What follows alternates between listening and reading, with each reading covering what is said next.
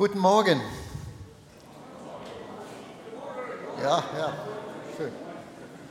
Ich freue mich, dass ich bei dieser Gelegenheit heute unter euch sein darf, mit euch diesen Gottesdienst zu feiern. Ganz ehrlich gesagt, von Japan bin ich nicht so große Räume gewöhnt. Das läuft dann alles immer ein bisschen im kleineren Stil ab. Ich hoffe, dass meine Stimme bis nach hinten trägt und dass auch die Lautsprecher da mitarbeiten. Sollte das nicht der Fall sein, hebt einfach die Hand hoch, dann weiß ich, dass ihr noch zuhören wollt und dann werde ich mich auch dementsprechend verhalten.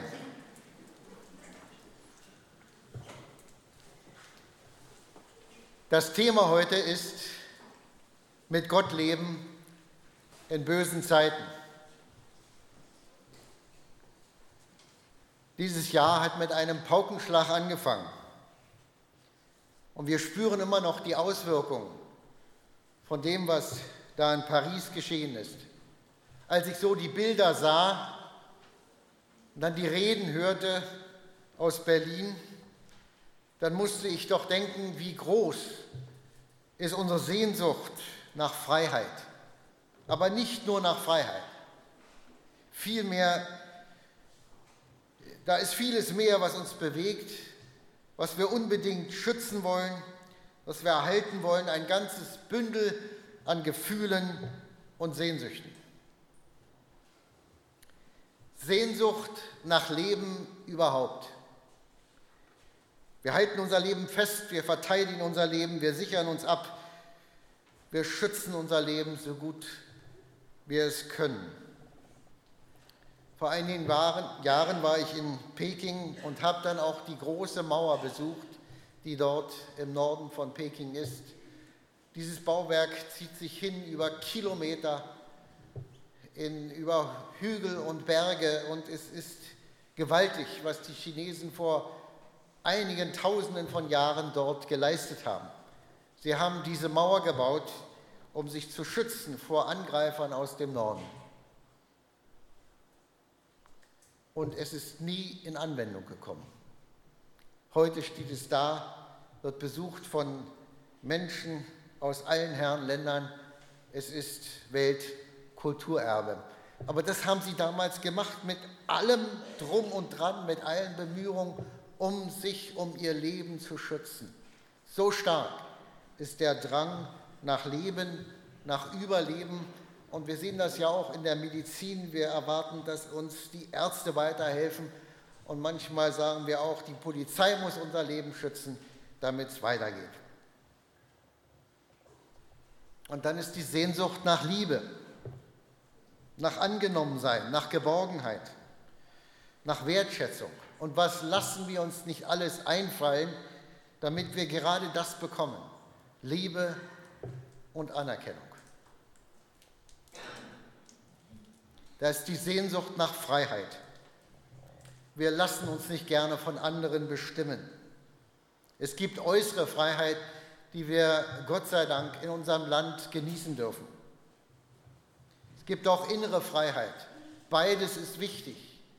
Denkt da an das Lied, was die Leute in der ehemaligen DDR gerne gesungen haben. Die Gedanken sind frei. Kein Mensch kann sie wissen, kein Jäger erschießen. Wir sehnen uns nach Freiheit. Und dann ist die Sehnsucht nach Ewigkeit. Gerade weil unser Leben so vergänglich ist und wir spüren das ja auch und erleben es immer wieder, wir sehnen uns nach Unvergänglichkeit, nach Ewigkeit. Von der Stunde unserer Geburt an bis zu unserem letzten Atemzug, durch alle Phasen unseres Lebens, von der Kindheit bis ins hohe Alter, bewegen uns diese Gedanken, diese Gefühle, diese Sehnsüchte. Und dieser Drang nach Freiheit, nach Leben, nach mehr Leben, nach Liebe, führt uns manchmal auch in die Irre. Sehnsüchte können uns verführen. Wir, wir treffen Entscheidungen, die wir später bereuen. Wir denken, da ist das Glück, das muss ich haben. und später merken wir, es war eine Sackgasse. Wir setzen uns für eine, unsere Sache ein und enden kläglich auf dem Scheiterhaufen unseres Lebens.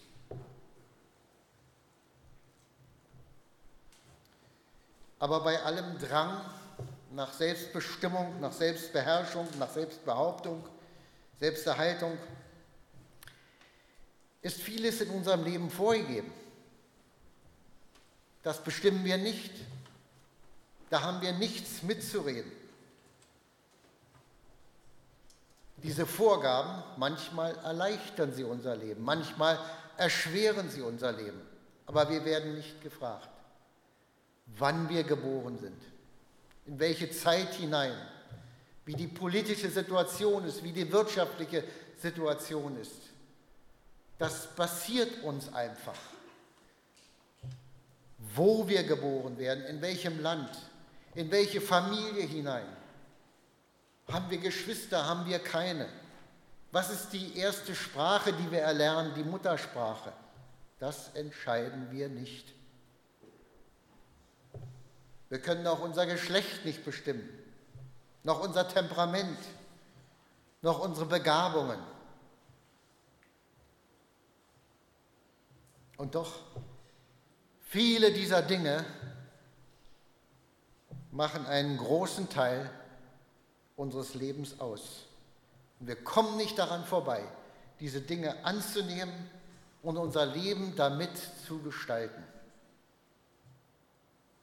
Das Leben stellt uns auch Fragen, grundsätzliche Fragen. Fragen, die jeden Menschen beschäftigen. Immer wieder kommen diese Fragen hoch in den verschiedenen Phasen unseres Lebens. Und wenn wir damit nicht klarkommen, wenn wir keine Antworten finden, dann geht es uns schlecht. Wir müssen Antworten finden. Diese Fragen sind, woher komme ich? Gibt es jemand, der mich geschaffen hat, der mich gewollt hat? Was ist der Sinn meines Lebens? Gibt es einen Sinn? Muss ich den Sinn selber herausfinden? Was ist gut und was ist böse? Unrecht oder Recht? Und wer legt das eigentlich fest? Und dann die letzte Frage, was geschieht nach dem Tod? Gibt es ein Leben danach?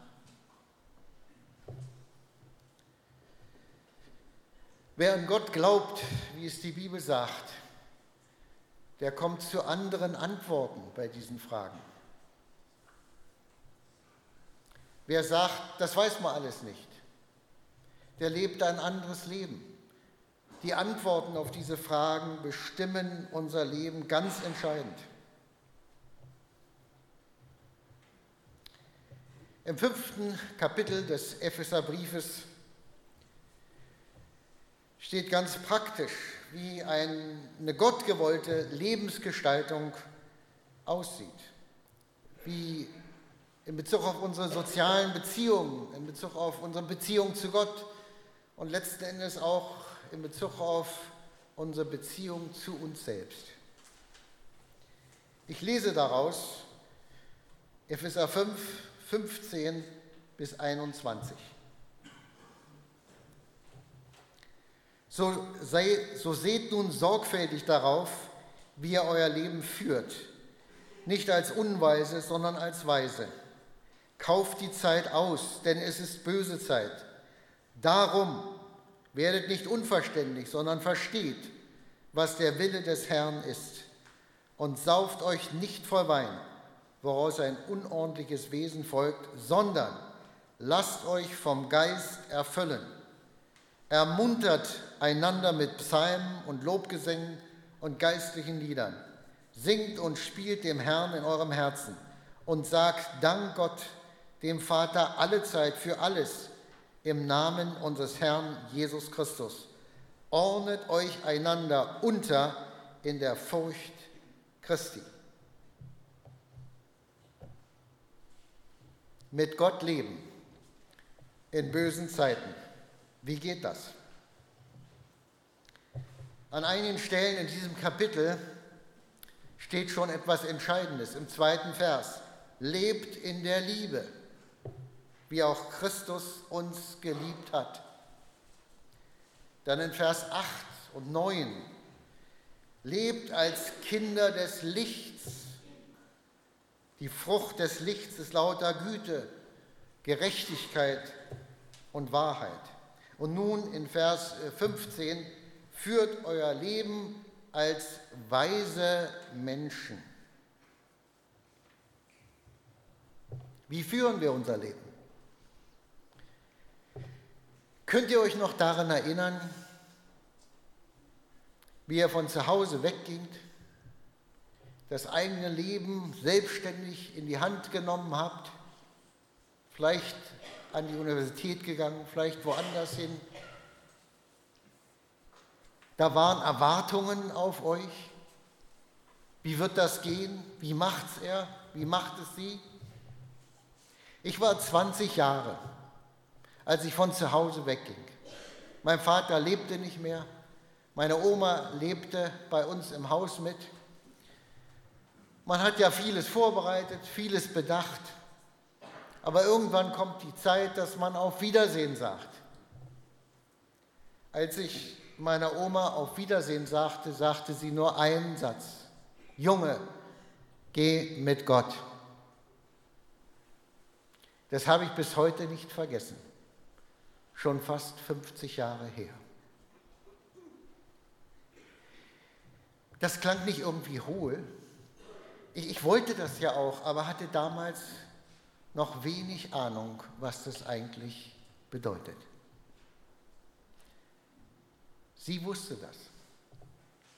Sie war Missionarsfrau, neun Kinder großgezogen. Davon gingen fünf selber wieder in die Mission. Zwei Weltkriege mitgemacht. Zu der Zeit war sie schon über 20 Jahre Witwe. Und wenn so jemand sagt, Junge, geh mit Gott, dann klingt das nach. Das hat sie uns vorgelebt.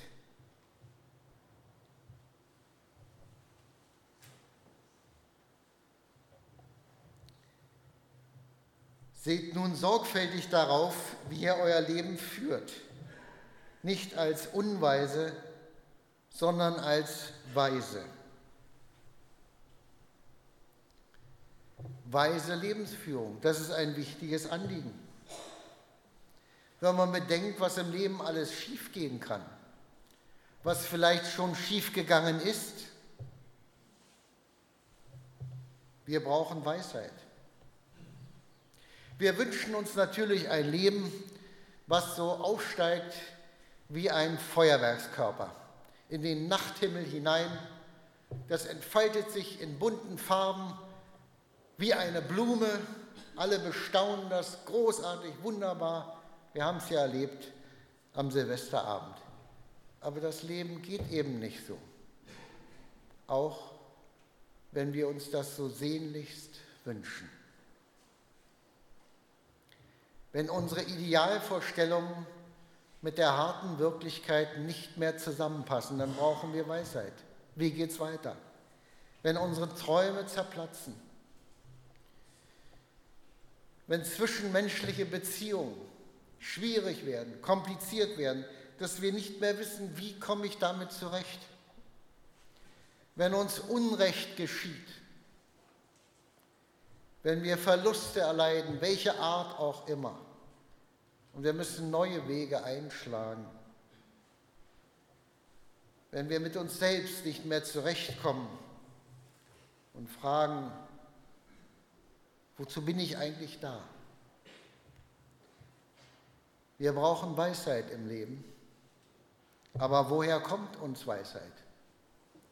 Wissen ist nicht Weisheit. Schulen und Hochschulen vermitteln Wissen aber nicht Weisheit. Wir können Weisheit von weisen Menschen lernen, aber woher haben die ihre Weisheit? Die Bibel macht es ganz klar. Weisheit kommt von Gott, dem Erfinder unseres Lebens. Der Weisheit Anfang ist die Furcht des Herrn, steht es im Alten Testament.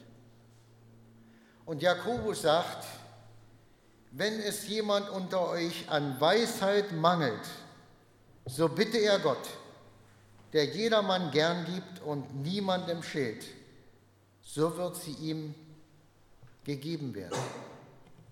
Auch wenn schon alles schiefgegangen ist, wenn wir nicht mehr wissen, wie es weitergehen soll, wir dürfen uns bei Gott melden und er sagt, er gibt uns die Weisheit, damit wir wissen, wie es weitergehen kann.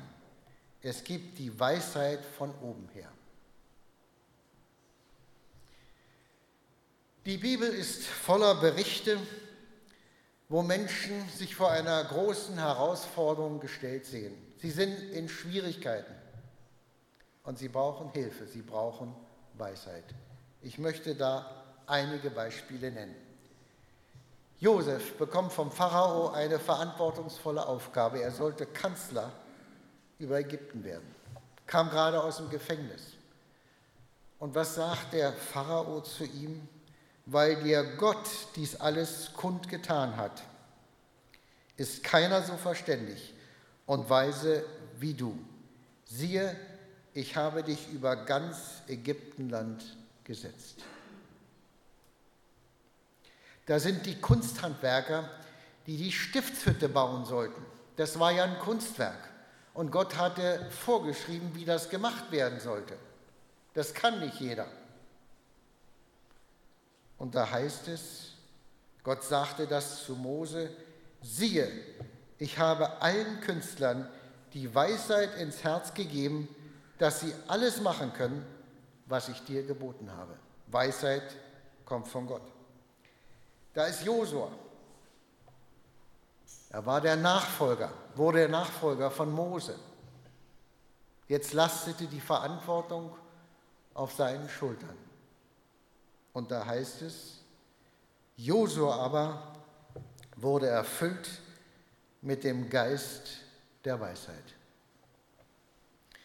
König Salomo, junger Mann, er sollte das Volk Gottes regieren.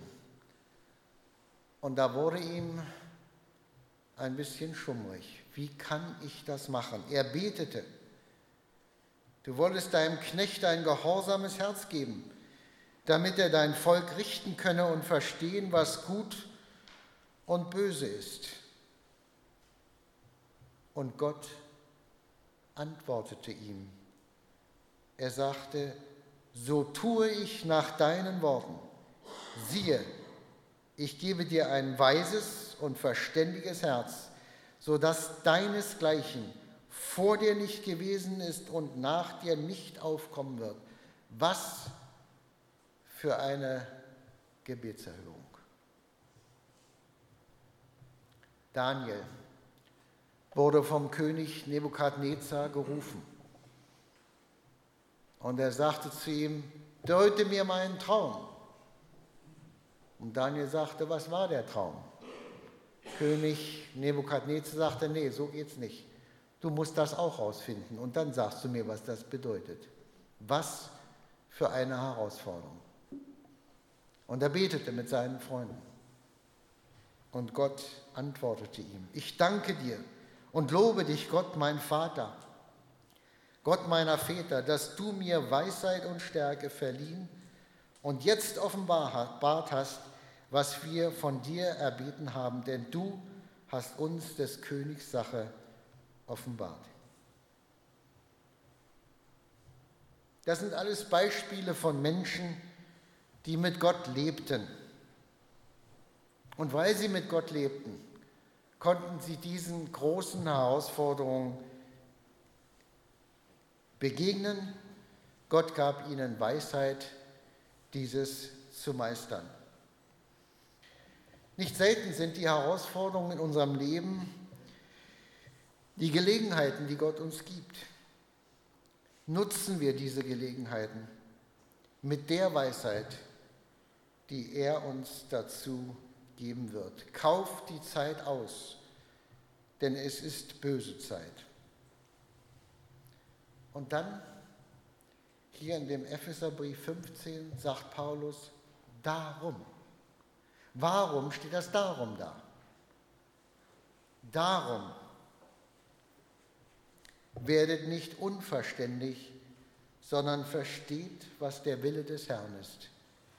Wir müssen wissen, was der Wille des Herrn für unser Leben ist. Das geht hier um unseren persönlichen Lebensweg, den Gott für uns vorgesehen hat, den er für uns geplant hat, den er für uns vorbereitet hat. Wir müssen das rausfinden. Seid nicht unverständlich, seid nicht dumm, versteht diesen Willen, sonst kann es nicht gut gehen. Und Paulus sagt schon im zweiten Kapitel des Epheserbriefes, wir sind sein Werk, geschaffen in Christus Jesus zu guten Werken, die Gott zuvor bereitet hat, dass wir darin wandeln sollen. Gott hat einen Lebensweg für uns vorbereitet. Menschen, die mit Gott leben, kommen in vorbereitete Verhältnisse. Das ist ein gewaltiges Vorrecht. Das sollte uns Mut und Kraft geben, eben gerade auch die von Gott initiierten Herausforderungen anzunehmen, weil er selbst für den Ausgang sorgen wird. Werdet nicht unverständlich, sondern versteht, was der Wille des Herrn ist. Wir müssen uns schon vorsichtig damit auseinandersetzen und fragen, was ist der Wille Gottes für mich in dieser Situation? Das gehört zu einem Leben mit Gott dazu. Und deswegen heißt es auch in Vers 10 kurz davor, prüfet, was dem Herrn wohlgefällig ist. Das kann auch Zeit in Anspruch nehmen. Aber wir müssen uns dieser Herausforderung stellen. Nicht einfach weglaufen. Wir müssen uns nicht abschotten vor großen Aufgaben. Wir müssen uns nicht in unsere kleine, sichere Welt verkriechen. Wir brauchen die Herausforderung nicht zu ignorieren. Wir brauchen uns auch nicht zu betrinken, wenn uns alles über den Kopf wächst oder irgendeine andere Form zu wählen, damit wir uns von der Wirklichkeit ein bisschen abschotten können. Gott hat einen ganz anderen Weg für uns, der so viel besser ist, einen wunderbaren göttlichen Beistand.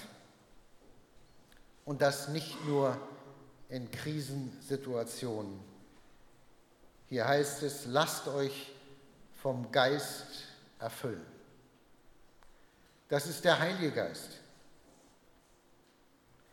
Er ist der, der uns zur Seite gestellt ist, der, der uns begleitet, der Tröster, der mit uns durch dick und dünn geht und der, der den Herrn Jesus ganz groß macht in unserem Herzen und in unseren Gedanken. Wer an Jesus Christus glaubt, wer ihn angenommen hat als den Herrn und Erlöser, der hat auch den Heiligen Geist. Und jetzt werden wir ermutigt zu sagen, lasst euch vom Geist erfüllen.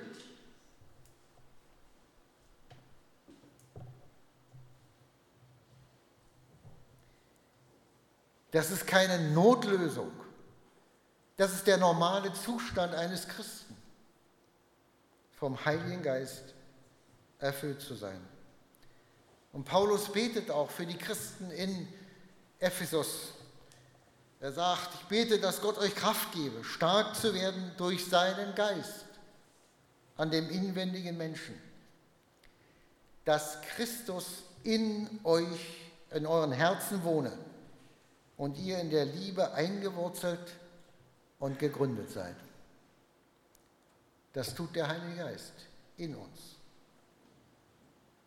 Das gibt uns Kraft.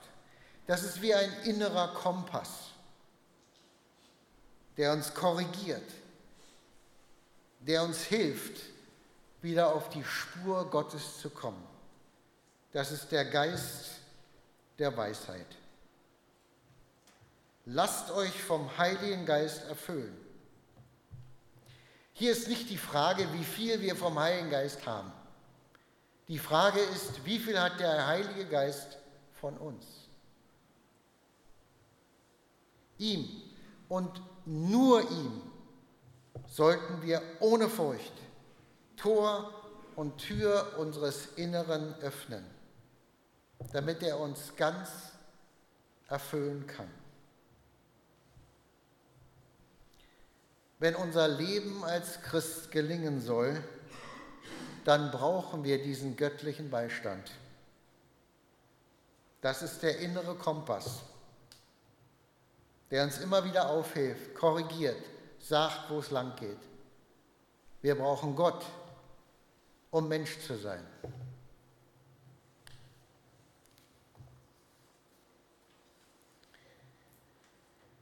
Ich kann mir dieses Leben ohne den Heiligen Geist nicht mehr vorstellen,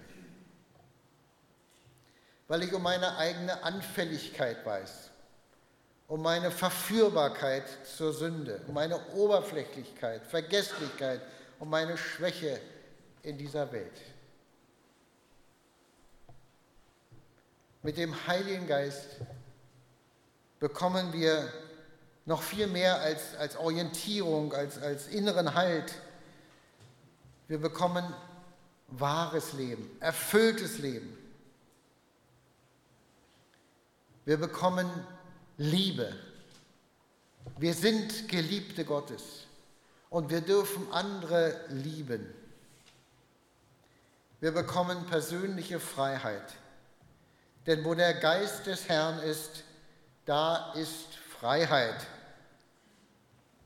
Der Geist Gottes ist keine Zwangsjacke.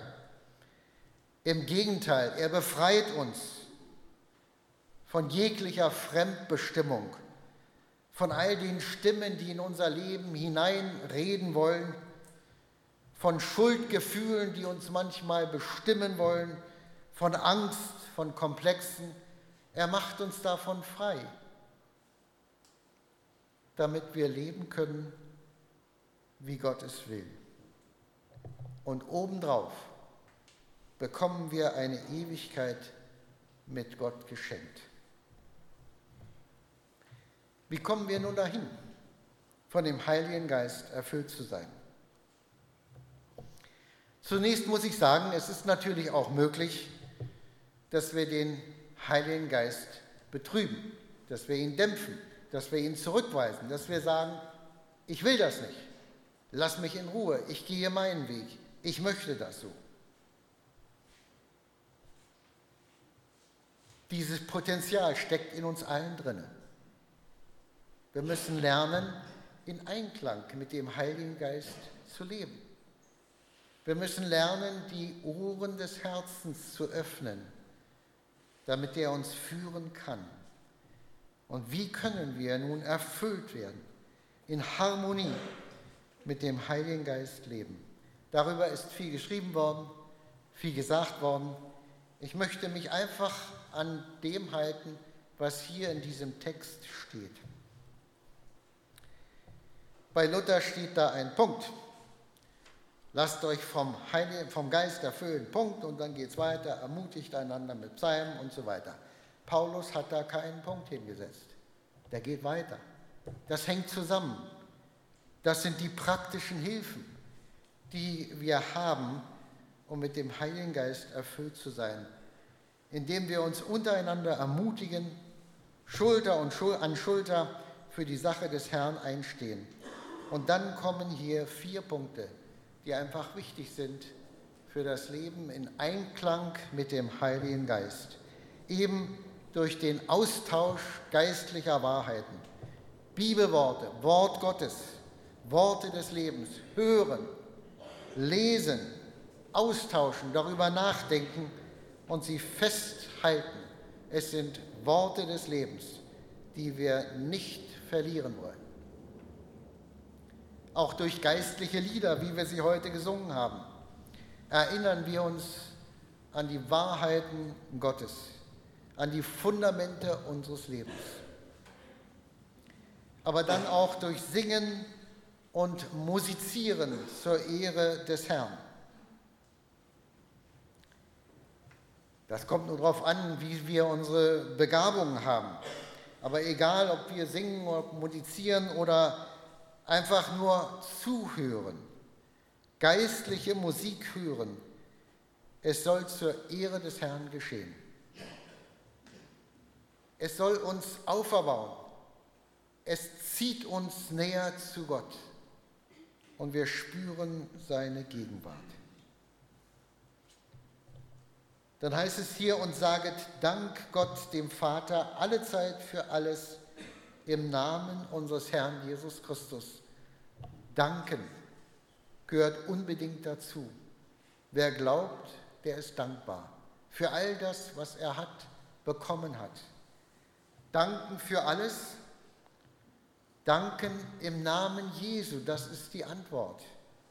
Wenn auch unser Leben noch so dunkel erscheint manchmal, wenn wir traurig sind, dann scheint doch das Licht Jesu in unser Herz. Und dafür können wir dankbar sein. Als letztes, ordnet euch einander unter in der Furcht Christi. Durch geordneten Umgang miteinander. Es geht hier nicht um erzwungene Unterwürfigkeit. Es geht nicht darum, dass wir der Beliebigkeit von Menschen ausgesetzt sind. Petrus sagt ja, man muss Gott mehr gehorchen als den Menschen. Aber es geht darum, dass wir uns den Ordnungen Gottes unterstellen. Er hat Ordnungen vorgegeben für unsere Familien, für die Gemeinde, selbst für die Gesellschaft, dass wir uns diesen Ordnungen unterstellen. Das bringt Segen. Das hilft uns weiter. All diese praktischen Dinge sind ein Weg dahin, mit dem Heiligen Geist erfüllt zu sein, ihn nicht zurückzuweisen, sondern ihn in unser Leben hineinzulassen. Aber es sind auch die Auswirkungen, die der Geist Gottes in unserem Leben tut. Lasst euch vom Geist erfüllen. Es ist der Geist der Weisheit. Die Weisheit, die wir in diesem Leben so nötig brauchen. Paulus hat viele Briefe geschrieben. Den letzten, den er geschrieben hat, hat er an Timotheus geschrieben. Das ist der zweite Timotheusbrief. Er war im Gefängnis in Rom. Das sah nicht gut aus. Er erwartete seine Hinrichtung in wenigen Monaten. Und nun schrieb er noch einmal an Timotheus. Der war zu der Zeit in Ephesus, kämpfte sich darum in der Gemeinde mit Irrlehren. Und die Zeit der Christenverfolgung unter dem Kaiser Nero hatte bereits begonnen. Es waren keine leichten Zeiten für Christen. Es waren böse Zeiten. Und was schreibt er dem Timotheus, der auch nicht so strotzte vor Kraft, er war immer ein bisschen zurückhaltend. Paulus schreibt an ihn, Gott hat uns nicht gegeben den Geist der Furcht, sondern der Kraft und der Liebe und der Besonnenheit. Auch unsere Zeiten heute sind nicht leicht. Christenverfolgung hin und her. Furcht vor diesem und vor jedem. Gott hat uns nicht gegeben den Geist der Furcht, sondern der Kraft, der Liebe und der Besonnenheit. Wir beten. Gott, unser Vater, wir danken dir für Jesus Christus, den du uns geschickt hast als unseren Herrn und Erlöser. Wir danken dir für den Heiligen Geist, den du uns zur Seite gestellt hast, dass er uns begleitet, dass er uns tröstet, dass er uns führt und dass er uns ganz erfüllt. Und wir sehnen uns danach, dieses Erfülltsein, dieses im Einklang mit dem Heiligen Geist zu leben und damit unser Leben gut zu gestalten. Hilf uns dabei, sei uns gnädig, schenk uns die Weisheit, die wir tagtäglich brauchen für unser Leben, für unsere Aufgaben, für unser Miteinander. Und wir danken dir dafür. Amen.